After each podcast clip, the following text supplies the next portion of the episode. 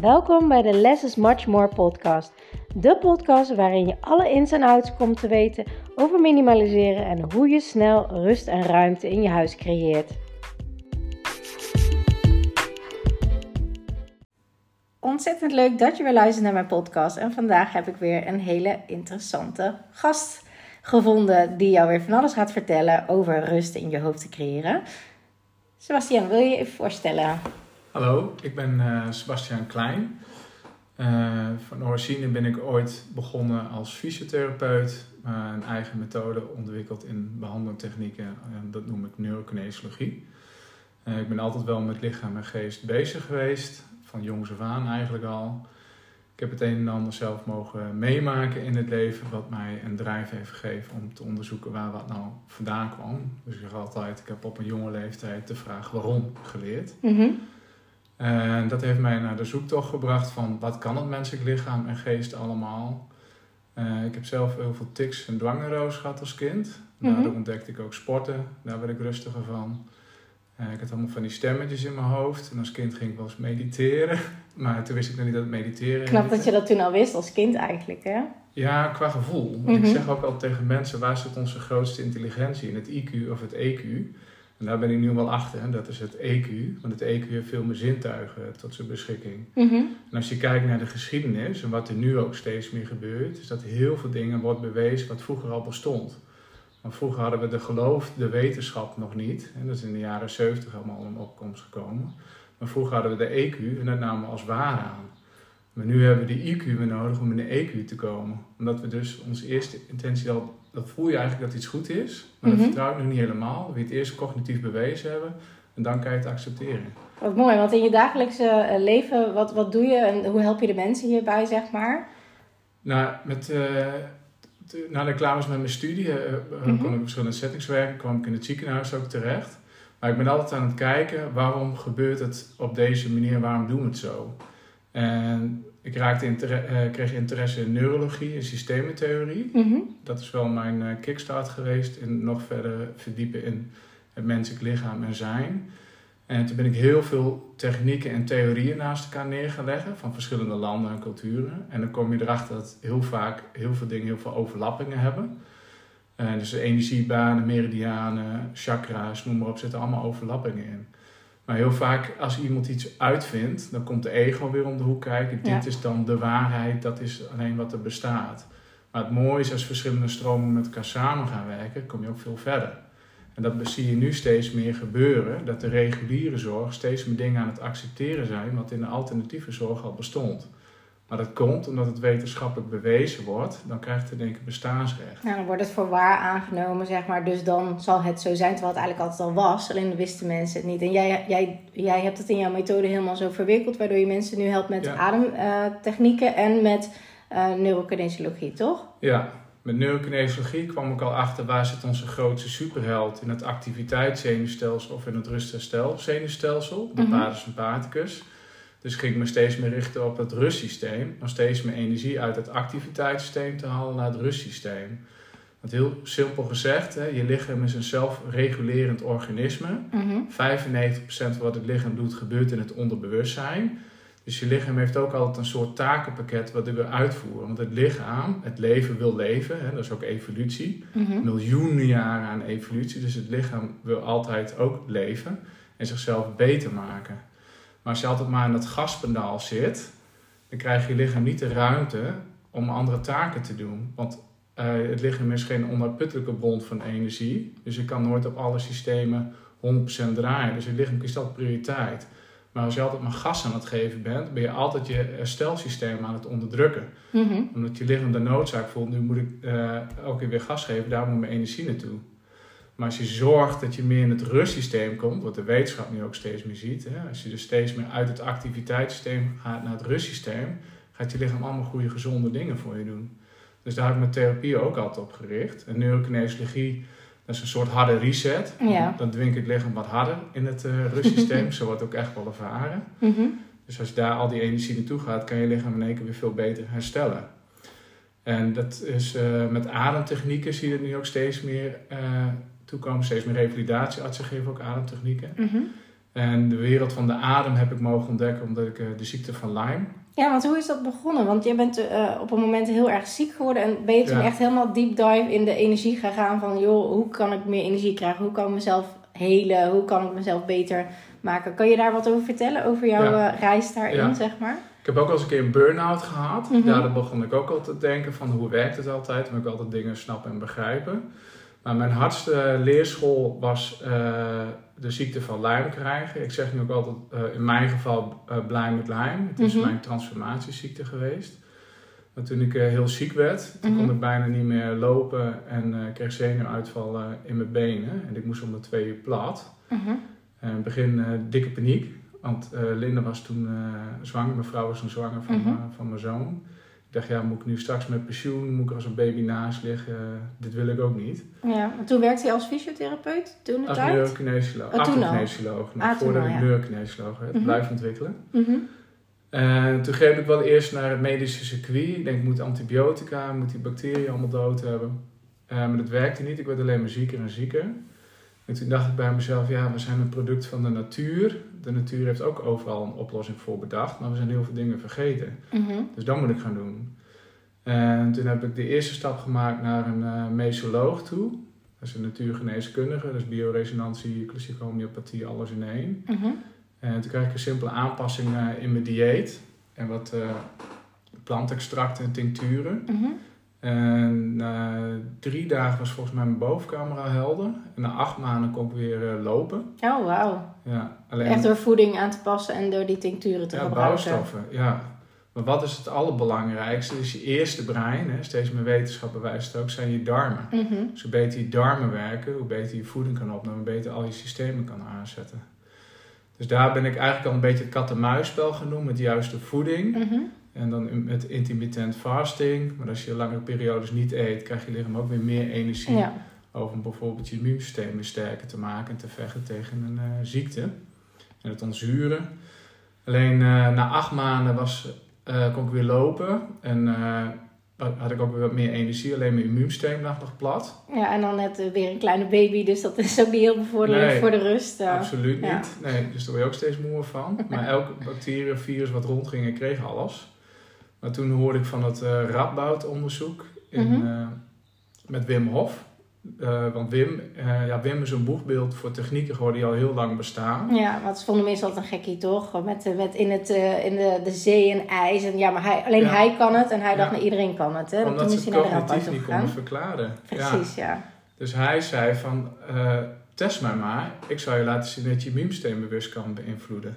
En dat gebeurt al heel lang. Er zijn heel veel culturen die het doen. Maar Wim mhm. is de held die het voor het eerst voor elkaar heeft gekregen dat de medische wetenschappen het is gaan onderzoeken. Heel tof, ja. En hier vlakbij natuurlijk, en in het Radboud. Ja, heel dichtbij. Ja, toen liet ze de, de E. coli bacterietest. Mm -hmm. Toen liet ze 24 mensen komen. 12 mensen getraind door Wim, 12 niet. Ze kregen allemaal een injectie met een E. coli bacterie. En de mensen die niet waren getraind door Wim, die werden ziek, kregen griep en koorts. En die mensen die wel waren getraind door Wim, die kregen praktisch niks tot niks. En toen dacht ze van, hoe kan dit allemaal? En toen dacht ik natuurlijk, Borrelia-bacterie, uh, dat wil ik ook. Ja. En toen heb ik een workshop bij hem gedaan. Mm En nou, toen begon ik eerst te voelen dat ik echt aan het leven was. Ik dacht, ja, hier moet ik meer van weten. En toen heb ik uh, een jaartraining bij hem gedaan. Om ook instructeur te worden. Mm -hmm. uh, onder andere de Kilimanjaro met hem beklommen. En ik zeg ook altijd, daar heb ik mijn lijm achtergelaten. Ja. Want ik kon nog niet echt conditioneel veel trainingen doen. Dus voorbereidingen voor die berg kon ik ook niet echt doen. Alleen de ademhalingstechnieken. Mhm. Om ervoor te zorgen dat je lichaam efficiënter is met zuurstof. Zodat je niet hoeft te acclimatiseren op zo'n berg. En heel veel mensen dachten van dat moet je niet doen. Maar ik dacht ik moet het wel doen. En toen hebben we die berg ook uh, opgelopen. Dat is een tocht van zes dagen binnen 30 uur. Oh wow. Ja. En uh, daar heb ik ook echt kunnen manifesteren en voelen dat ik mijn lijm daar uh, heb achtergelaten. Want ik kwam er op een moment dat mijn lichaam kreeg allemaal uh, tintelingen, begon in mijn vingers. Mm En toen begon alles uit te vallen. Dat ging als een vlies helemaal door mijn lijf heen. Toen kwam alles weer terug. En toen dacht ik, nou ja, alkaal is een basis van dit kan niet. Nu is die mhm. hele bacterie gewoon uit mijn systeem. En sindsdien gaat het beter en beter en beter.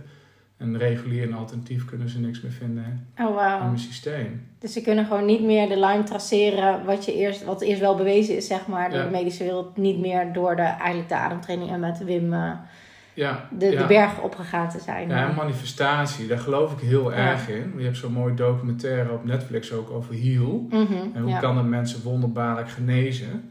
Maar wat het naar mijn idee om gaat, is het geloof. Kijk, de ene doet het met Allah, de ander doet het met God. De ene doet het met Mhm. een witte jas. Maar als je het maar van binnenuit zo diep kan voelen. Ja, want anders zou het placebo-effect ook niet bestaan, hè, als dat niet zou kunnen. Dus dat is, eh, ik vind dat ook heel interessant. Ik hou daar heel erg van, maar ik vind ook het, het onderbouwde en wetenschappelijke heel interessant. Waarvan ik denk, oké, weet je, ik, ik geloof het wel, maar toch wil ik het ergens bewezen zien.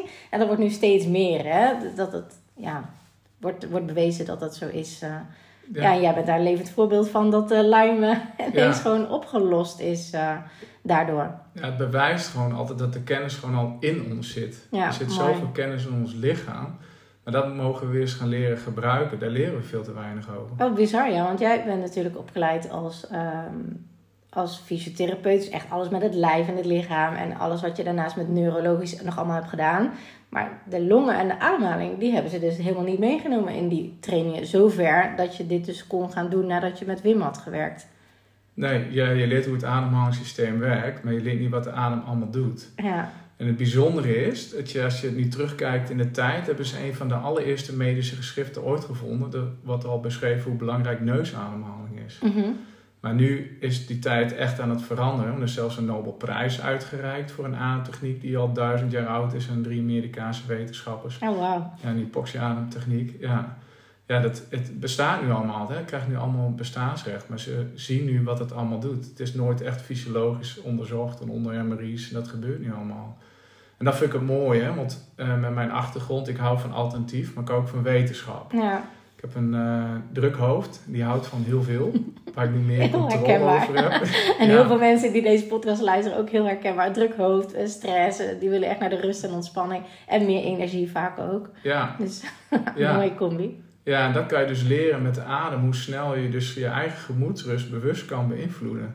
Want je bent eigenlijk elke dag een product van allerlei biochemische procesjes, dus allemaal Mhm. stofjes.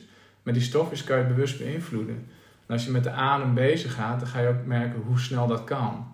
En hoe vaak je het gedaan hebt. Hè, je kan ook niet elke dag een marathon lopen, maar als je het steeds vaker doet, bouw je een soort interne geheugen op, net zoals met sporten. Mhm. Dan kan je lichaam dus steeds sneller en steeds makkelijker eh, schakelen tussen verschillende gemoedstoestanden. Ja, bijzonder is. Want eigenlijk is het gewoon een skill die je weer moet herontdekken eigenlijk. Hè? Ja. Want je, je kan het al, alleen je moet het leren. Eh, en er bewust van worden hoe je dat dan op zo'n optimale mogelijke manier inzet. Net als topsporters, ja, die kunnen, die hebben dat talent. Maar eigenlijk de, de coaches halen het naar boven van waar kan je nog meer winst behalen. Bij jou is dat dus eigenlijk ook met die ademhalingstechnieken dat je daar echt rust van in je hoofd gaat krijgen. Meer energie van krijgt. En echt terug naar die ontspanning gaat. eh. Ja, met de adem, dat ga je echt ontdekken als je de reis van de adem aangaat. Dat de adem echt een afstandenbediening door je lijf heen wordt. Want je lichaam is één groot sensor. Mhm. En je pakt altijd prikkels op van binnenuit en buitenuit. Dan heb je ook nog een soort ingebouwde scan. Elk dier en mens heeft dat. Die maakt miljarden berekeningen per dag. Mhm. Maar je lichaam fluistert heel vaak. Maar die kleine fluissignaaltjes kunnen hele duidelijke signalen gaan worden. Ja. En dat is wat gebeurt met de adem. Omdat je dus steeds meer dichter bij jezelf komt te staan, ga je ook steeds meer voelen Mhm. waar wat zit. En het mooie van het lichaam is dat je alles kan trainen in het lijf. Dus als je iets doet met adem, hè, dus met zuurstof, voelt je lichaam altijd Mhm. de noodzaak om zich beter te maken. Ja, bijzonder is dat. Dat je Ja. ook eh, met je brein zeg maar, dat ook kan beïnvloeden. Want vaak ehm, als je... ehm, wil, je, wil je dat stuk eens... Ik heb bij jou ook een ademtraining gedaan. En ik heb bij jou ook een ijsbad gedaan. En jij zei ook zo mooi van... Als je... ehm, als je, je, je lijf gaat zeg maar in een soort van vluchtstand... Maar doordat jij bepaalde oefeningen gaat toepassen, door langer uit te ademen en dat soort dingen, eh, gaat je lijf denken van hé, hey, maar wacht, er is helemaal geen stress, dus ik ga in de rust. Dus je kan eigenlijk jezelf uit die stress halen in de rust. Kan je daar iets over vertellen, hoe dat werkt en eh, hoe je dat doet? Ja, de adem kan je dus makkelijk in de rust brengen. Inademen is een sympathische activiteit, dus je gaspedaal. Mhm. Uitademen is een parasympathische activiteit. Dus als je je uitademing al verlengt, dan zorg je ervoor dat je lichaam dus ook sneller in het ruststand komt. Mhm. Dat heeft ook te maken met een zenuw. Dat is de, de nervus vagus, dat is de zwervende zenuw. Dan heb je de dorsale tak, dat is de oude tak, die activeert dus je, je gaspedaal. Dat is de fight and flight in de freeze modus. Mhm. Maar de ventrale zijde, die activeert je rust- en herstelsysteem, dus de parasympathicus. Als je dus de uitademing verlengt, dan ga je dus steeds meer die zenuw ook stimuleren, waardoor je dus makkelijker in de ruststand komt.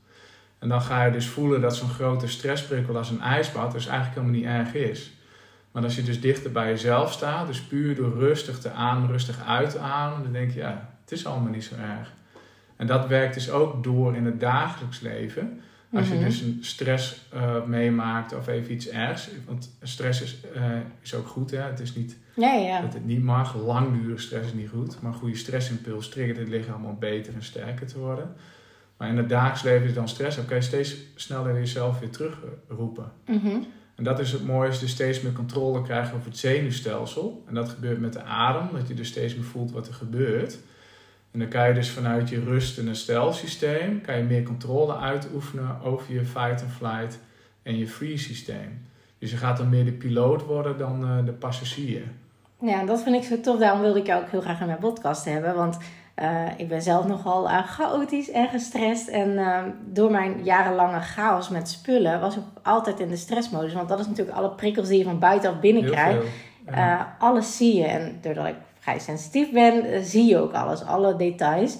Eh, wat maakt dat je ook meteen in die stress gaat. Of dat je denkt, ja, maar ik moet nog zoveel doen en dit duurt uren en heb ik geen tijd voor. Of is het nou alweer rommelig, kan ik het alweer opnieuw doen? Dus je gaat in die stress. Maar het grappige vind ik, ehm, ik, heb, ik heb jou pas leren kennen nadat mijn huis eh, gereset was, helaas.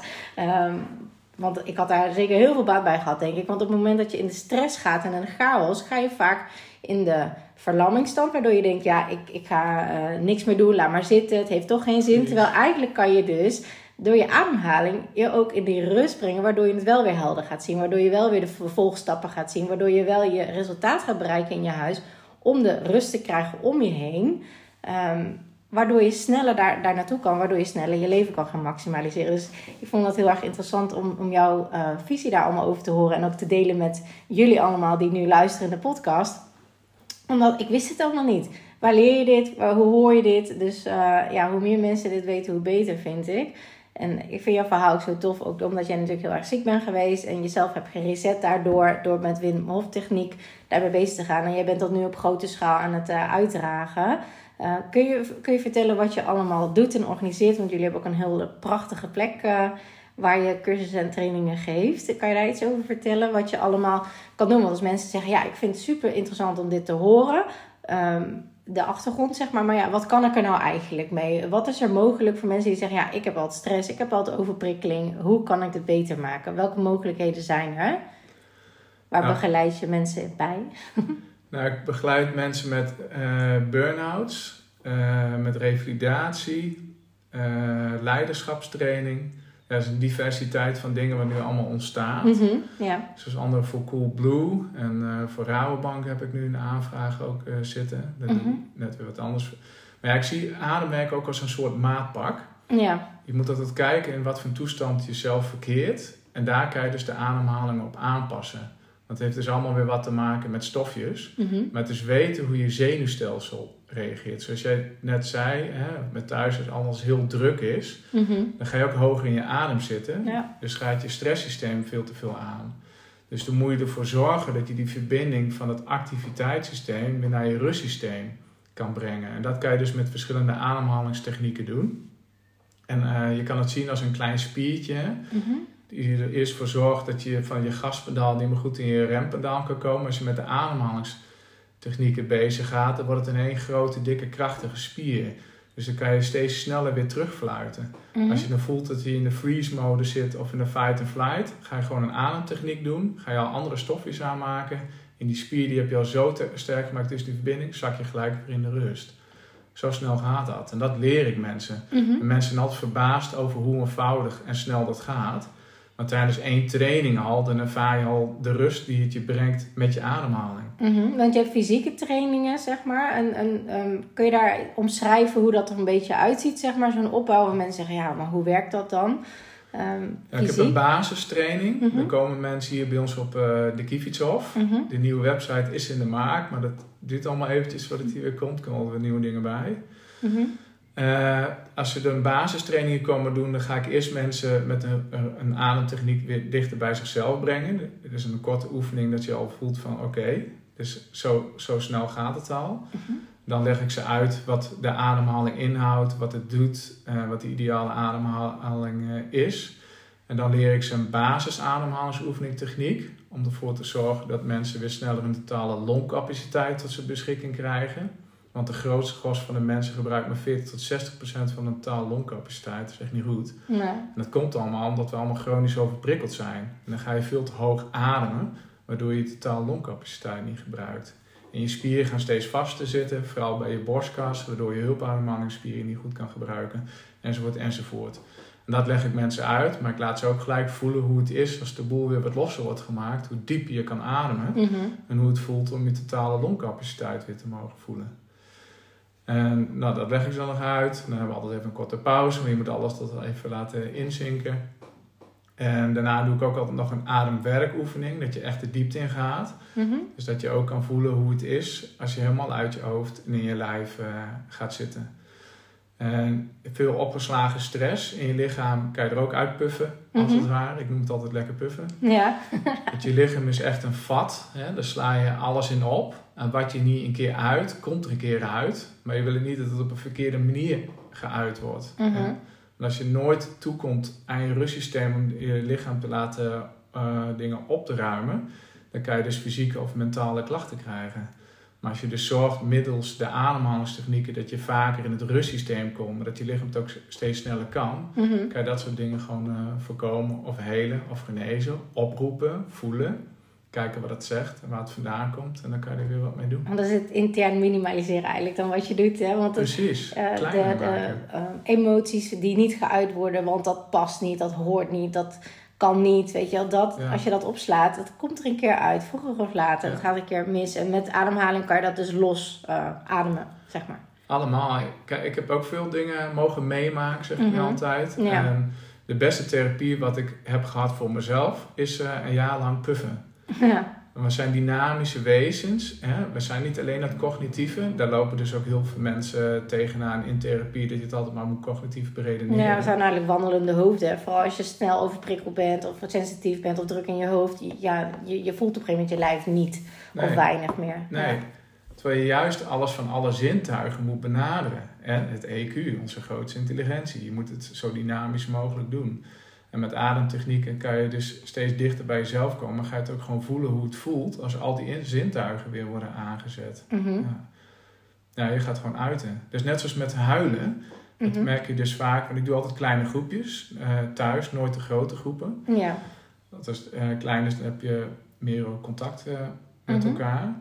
En dat is hoe moeilijk het is dat mensen dan vinden om te huilen. Dat er nog zo'n schaamte of taboe op zit. Ja. Maar huilen is ook heel gezond, want ook dat heeft de wetenschap bewezen. Mhm. hè? Als je huilt, vooral emotionele tranen, komen ook weer twee hormoontjes vrij. Maar die stimuleren dus ook weer je rust- en herstelsysteem. Het is ontladen van. Maar wat voel je heel vaak na een jankbui? Ook ontspannen. Ja, opluchting, ja. Zeker. Precies. Dat zorgt ervoor dat de lichaam in het rustsysteem komt. Maar we zijn veel te druk bezig om altijd, wat denkt de ander van mij? Ja. Hoe kan het wel?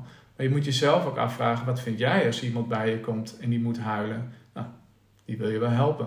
Andersom werkt dat ook zo. Precies, en nou je dat zegt, dan denk ik, oh ja, weet je, dus daarom zijn ook heel veel mensen die het minimaliseren uitstellen, omdat ze bang zijn dat ze dingen tegenkomen wat triggert, of wat niet leuk is, of wat een herinnering oproept van vroeger, waardoor je het constant van je af blijft duwen. Maar een soort ja, strandbal die je onder water probeert te houden, die klapt een keer omhoog. En dat kost eigenlijk veel meer energie dan dat je het gewoon loslaat. En je laat gewoon die bal gewoon die zee afdrijven, het zal wel.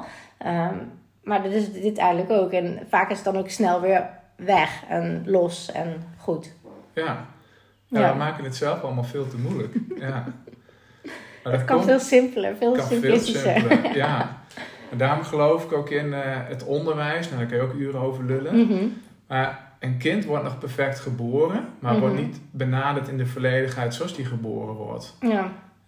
Dat is een beetje wat zonde Als we nou eens een keer een vak krijgen, menskunde op school. Dus wat je leert wat het is om een mens te zijn. En die beweging zie je nu wel steeds meer gebeuren. Hè? Mm -hmm. middelbare schoolkinderen lopen vast.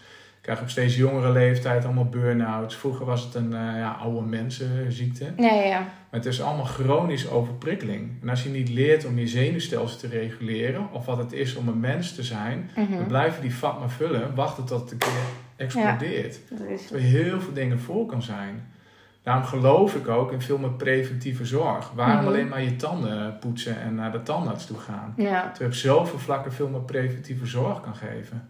Als je gewoon leert wat, het- wat het menselijk lichaam allemaal kan en doet. Maar zeker zo ook om te leren omgaan met dat innerlijke stemmetje van je. ja Dus precies. blijf je eigen grootste gesprekspartner. Ja.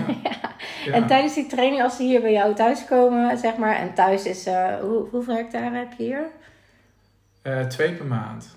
Twee, nee, twee hectare oh, grond twee hectare. en ja, een bos. Iets meer en, dan eh, twee hectare. We hebben twee yurts, een wat kleiner en een grotere yurt. Eh, ja, we hebben een moestuin. Ja, zijn het is een heel, heel mooi Ja. idyllisch plekje in, oh, sorry, in de buurt Ja. van Nijmegen. Ehm, dus niet dat je denkt thuis ergens eh, binnen of nee, het is echt buiten lekker in de natuur. En eh, Tegen het bos aan, ze een hele mooie plek. En daarna, als ze dat, die, die, dat echt dat ademwerk hebben gedaan, ehm, is dan altijd een ijsbad erbij. Ja, Altijd. Wat is daar het nut van? Want ik, kan me voorstellen dat mensen denken, een ijsbad, ja, maar dat ga ik echt niet doen. Met toch niet gek, gaat er niet midden in een ijsbad zitten. nee. Ik was gelukkig in het voorjaar. Mijn man is bij jou ook geweest. Ja. Die is midden de winter gegaan. Dat ik dacht, Ja. wow, dat is wel heftig. Maar Kan je daar wat over vertellen? Wat daar, wat daar ehm, de visie achter is, dat ijsbad? Ja, maar ik vind het leuk inderdaad om te vertellen dat ik eh, ook wel mensen die voor mijn trainingen krijgen die er al twee jaar tegenaan liepen te hikken. Puur alleen voor het idee van dat Ja, ijsbad. precies. Ja, het ook de kleinste onderdeel is, maar het is een krachtig element. Eh, ja, de, de duidelijkste voorbeelden zijn dat het heel goed werkt voor uh, auto-immuunziektes. Dat je vrij specifiek ontstekingseiwitten onderdrukt, ontzuren voor je huid en de bloeding, noem maar op. Mhm. Maar de mooiste en de krachtigste element wat ik belangrijk vind, is het mentale aspect. Ja. Dat je dus jezelf over zo'n grote stressprikkel heen kan zetten. Dus dan voel je ook veel innerlijke kracht. Ja. Jij bent de baas over die stress. Het hoeft jou niet te domineren. Jij kan rustig blijven in zo'n stressprikkel. En mensen merken heel vaak, en ook dus mensen die al twee jaar liepen tegenaan te hikken, oh, dan moet ik het ijsbad in, moet ik het ijsbad in. Mhm. Maar doe je de goede voorbereiding en je leert hoe het moet en hoe je met je adem daar de controle over krijgt, dat ze altijd weer merken dat hun hoofd altijd erger is dan de werkelijkheid is. Ja, gek is dat eigenlijk. En dus ook weer die bal die je onder probeert weg te drukken, kost veel meer energie dan dat je gewoon het loslaat. En Ja. ik, ik ben ook, eh, ik heb daar ook lang last van gehad, van dat ijsbad. Ik dacht, ja, dat wil ik echt niet hoor. Ik hou niet van kou en dat doet pijn en ik wil het niet. En ja, toen ging ik dus bij jou in het ijsbad met, met die training. En toen dacht ik echt, oh, is dit het? Ik vond het wel heel heftig. In de zin van, ik ben nogal een controlepersoon. altijd controle vasthouden. Dat Ja. kan dus niet in het ijsbad.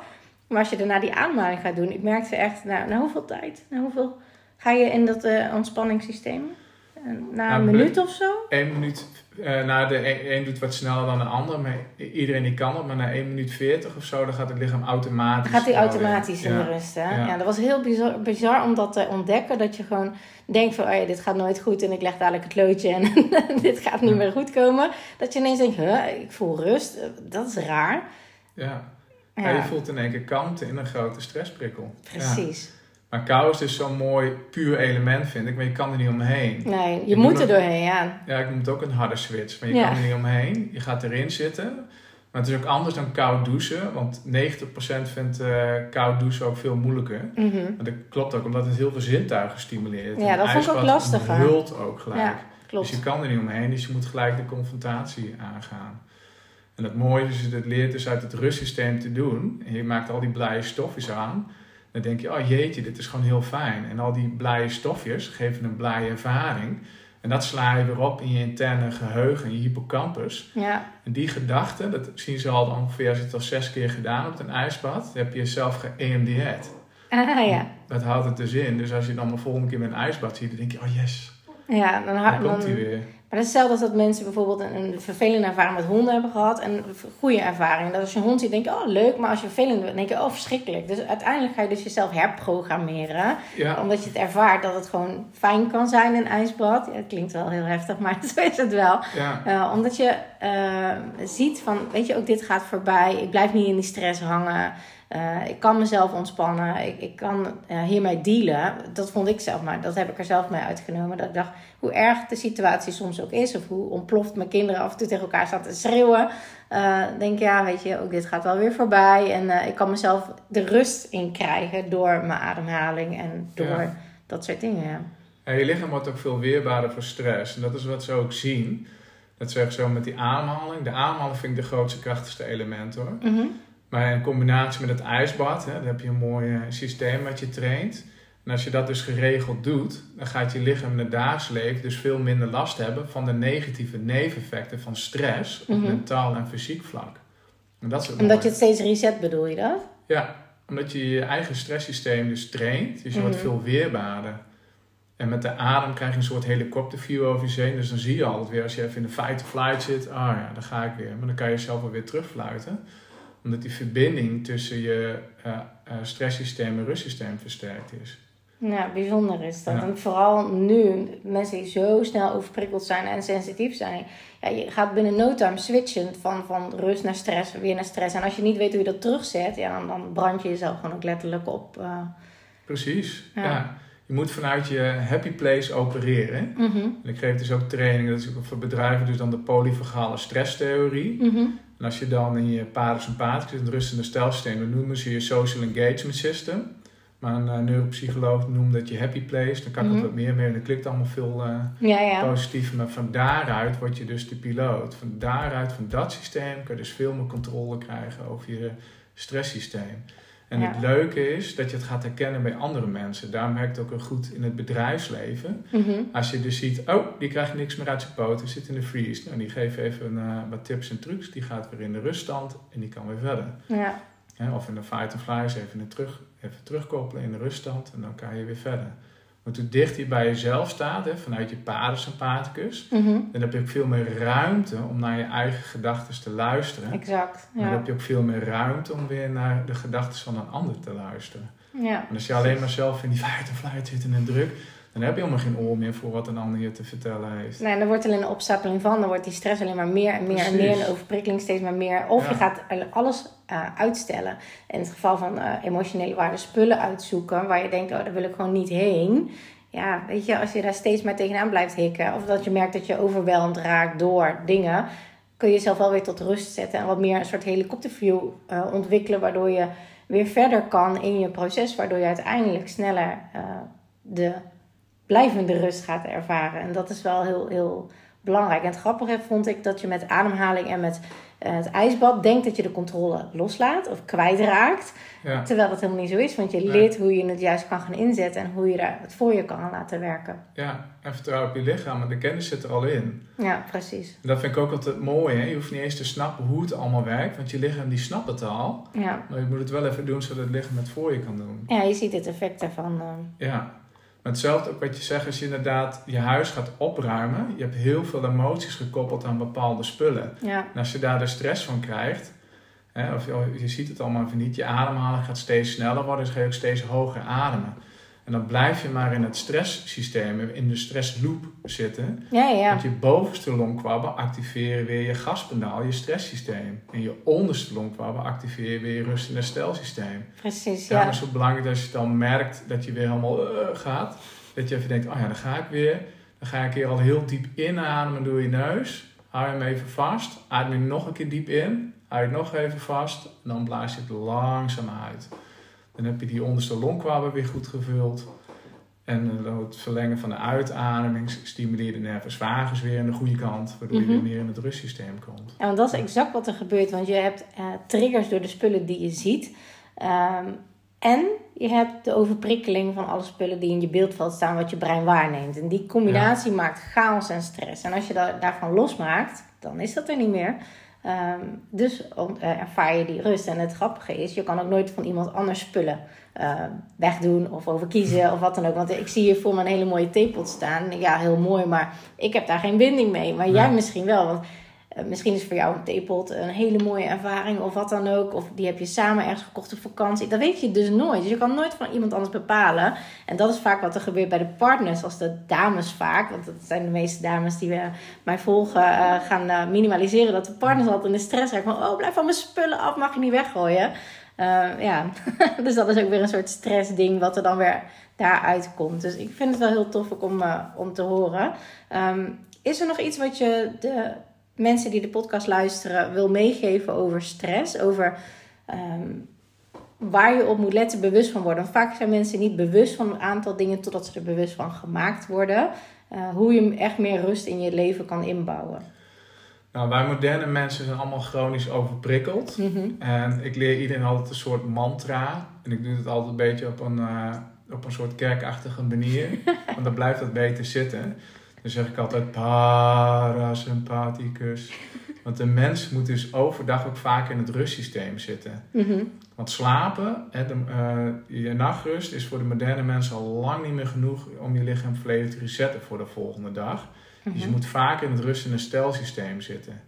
En als je dus merkt dat je weer een dag hebt, dat je weer denkt, oh verdorie, ik ben weer knetterdruk geweest, ik heb heel veel gedaan. Ga even stilzitten, sluit je ogen. Ogen zijn krachtige zintuigen. Ik heb mm ook heel veel prikkels binnen. En ga gewoon rustig ademen. Als je al vier minuten, uh, vijf minuten lang, vier seconden in door je neus, acht seconden uit door je mond gaat ademen, bereik je al heel veel rust. En zorg dat je lichaam alweer meer in het rustsysteem komt. En het mooie van het lichaam is, als je dus voelt van, ah oh yes, ik krijg weer meer energie voor mijn rustsysteem, dan gaat hij zichzelf alweer wat helen. Dan gaat hij zijn takenlijstje belangs. Kan ik dat weer doen? Kan ik dat weer doen? Kan ik dat weer doen? Dat moeten we vaker overdag dus doen. Uh, nou, voorbeeld, ik ook altijd mensen die s ochtends gaan sporten. Mm dat is een activiteitssysteem, dus ook het stresssysteem. Moet je vanuit sporten nooit gelijk doorgaan naar je werk. Je moet eerst in de rustsysteem, dat je lichaam voelt dat die prikkel voorbij is. Dan gaat hij dat al over met verwerken. En dan ga je naar de volgende activiteit. Want anders als je de hele dag maar doorkachelt, ga je s'avonds slapen, moet lichaam alles nog belangs. Ja, ja, ja. Dus een mens moet vaker overdag in het parasympathicus zitten, zodat het lichaam altijd even weer even, ademruimte krijgt. Ja, vaker in het rustsysteem. En jezelf ook gewoon voelen wat je doet. Je denkt, oh ja, dan ga ik weer. Even weer in de rust. En hoe vaker je het doet, hoe sneller je lichaam het ook kan. Mhm. Maar je kan niet alleen je activiteitssystemen trainen, maar ook gewoon je rust- en herstelsystemen. En vaak mensen weten het wel, maar vergeten het. Koppel je dat dan aan een bepaalde handeling? Bijvoorbeeld als je elke keer een kop thee haalt of zo, dat je het dan doet? Of heb je daar iets van handvaten voor waarvan mensen zeggen... oh ja, s'avonds, oh ja, had ik nog moeten doen, helemaal vergeten. Ja, mensen houden van structuur. Dus een goed structuurdingetje is als je bijvoorbeeld al uh, drie keer per dag inplant, dat je vijf minuten lang vier in door je neus, acht seconden uit door je mond gaat. Dan mhm. adviseer ik altijd, doe het in de ochtend en een keer in de middag en einde van de dag. Mm En einde van de dag bedoel ik altijd na een werkdag. Dus voordat je thuis uh, gaat eten en actief moet deelnemen aan je kinderen. Ja, ja. Dat je je lichaam al even wat ademruimte hebt gegeven, zodat je die prikkels weer aan kan. Ja. Want een groot gezin na het werk wat druk is en gelijk thuis met al die prikkels en jonge kinderen allemaal verhalen willen vertellen, is eigenlijk ook gewoon uh, een overvloed van prikkels.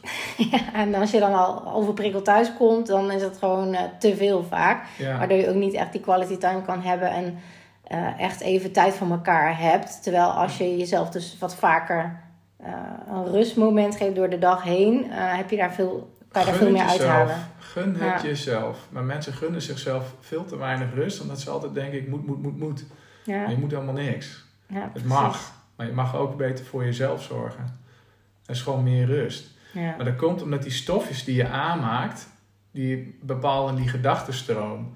Maar als je dus merkt, als je dan zo'n simpel ademhalingsoefening doet en andere stofjes aanmaakt, kom je alweer in het rustsysteem. Dus zo snel kan je eigen gemoedsrust bewust beïnvloeden. Ja, want dat is natuurlijk ook met spullen met emotionele waarde. Die hebben triggers. Maar triggers uh, herinneren, zeg maar, bepaalde herinneringen. En dan komt er een emotie op. En een emotie is altijd in het nu. En andersom kan je het dus ook omzetten door jezelf anders te laten nadenken. Ehm, je ademhaling tot rust te brengen. Waardoor je ook niet constant uh, je hoofd aan hebt staan. En voor mensen zoals jij en ik, die nogal een ja. brein hebben, is dat uh, gewoon noodzakelijk. ja. Ja. mooi. Maar iedereen kan dus leren om met zijn eigen brein om te gaan. Ja. Genoeg trucjes om te doen. Als je maar weet hoe. Oké, ehm, we hebben iets heel erg leuks uh, voor jullie uh, bedacht. Want uh, de meesten zijn hier overprikkeld en gestrest en kunnen wel wat rust gebruiken. Um, wil je daar iets over vertellen wat we hadden bedacht en wanneer en hoe? En, nou, ik geef ook online sessies. Dus ik had een mooie bedacht, de kracht van de maan, waar ik persoonlijk heel gevoelig voor ben. Dat was de mhm. laatste volle maan, was weer een hele korte nacht voor mij. ja. Maar het is mooi om op zo'n uh, avond, met de kracht van de, de volle maan, een, uh, een ademwerk online te gaan geven. Waardoor je de innerlijke rust ook weer mag gaan voelen. Waardoor je heel veel opgeslagen spanning en stress in je lijf even eruit kan puffen. Mhm. En ik dacht, dat gaan we even doen voor jouw luisteraars. Mhm. op oh, nu, ik daar, 4 juni ja. om half negen s'avonds. En als een uurtje uh, leren loslaten door je ademhaling, waardoor je echt tot de rust kan komen en het ook kan gaan ervaren hoe het is om rust in je lijf echt te hebben. Uh, dat is dus online wat we dan gaan doen. Ik zal uh, dadelijk nog de link uh, delen. Wat is de investering voor de, deze ademtraining? Wat is die normaal? Wat je, wat je doet als je online trainingen geeft? 45 euro. Mhm. Maar voor nu gaan we het voor 15 euro doen.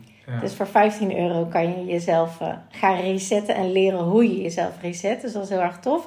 Ik uh, zal nog in de show notes, uh, zeg maar de tekst die onder de podcast staan, de link delen waar je kan, op kan inschrijven. en ik zal nog even de link dadelijk delen in de podcast. Um, die plak ik er nog even achteraan. Dus dan, als je mee wilt doen, schrijf je zo snel mogelijk in. 4 juni is de ademtraining dus om half negen s'avonds via Zoom. En uh, je kan je tot en met 3 juni daarvoor inschrijven. En dan gaan de deuren dicht. Is er nog iets anders wat je nog wil delen waarvan je denkt... oh, daar hebben we nog helemaal niet over gehad. Of uh, dit wil ik nog meegeven. Of uh, heb je nog een mooie quote of een tip. Of net wat je wil. Dan sluiten we het hierbij zo Vaker af. in het rustsysteem zitten. Ja. En als jullie willen weten wat we precies hier allemaal doen... dan is het makkelijk om eerst nog te mailen. Want het duurt nog even dat de nieuwe website in de lucht is. Mm -hmm. Dus info.dekiefietshof.nl Dan kunnen we wel een overzicht van activiteiten toesturen wat we doen. Heel mooi. Dus met de data, wat jullie doen en dergelijke. Jullie hebben ook een account op Instagram, de Kiefietshof. Dus uh, daar kan je ook even een DM naar doorsturen of uh, jullie vinden. Ja. Mooi. Oh ja, en op Stress de Baas kan je ook nog wel Ja. wat info vinden over wat ik doe, ook op Instagram. En over ademhalingsoefeningen enzovoort. Top. Ja. Dus als jullie nog vragen hebben, ja, maar hoe zit het nou precies en hoe zit het met de ademhaling? Of als je de ziekte van Lyme hebt en dat je meer wil weten hoe, uh, hoe de reis is geweest, zeg maar, hoe jij het hebt aangepakt uh, naar herstel, dan uh, stuur vooral een e-mail. Voor nu wens ik jullie een hele fijne dag en dankjewel dat je mijn, in mijn, mijn podcast wilde komen. Graag gedaan. Dankjewel dat ik mocht komen. De link waar je je op kunt inschrijven voor de ademsessie met Sebastian is een heel lange zin, want ik heb mijn site veranderd en ik kan hem even zo niet korter maken. Dus ik moet heel even wat typen, maar schrijf vooral even mee. Uh, www.deminimaliseercoach.nl schuine streep product, schuine streep ademwerk, middenstreepje loslaat, middenstreepje sessie middenstreepje 4, middenstreepje juni, middenstreepje met, middenstreepje Sebastien. En dat schrijf je S-E-B-A-S-T-I-E-N. En anders als je denkt, uh, wat was het nou allemaal? Want het is wel echt heel erg lang. Uh, dat snap ik helemaal. Stuur me dan eventjes op Instagram een uh, berichtje bij de Minimaliseercoach. Of via mijn e-mail info at. Dan stuur ik je de link even door, waardoor je er alleen maar op hoeft te klikken. Fijne dag!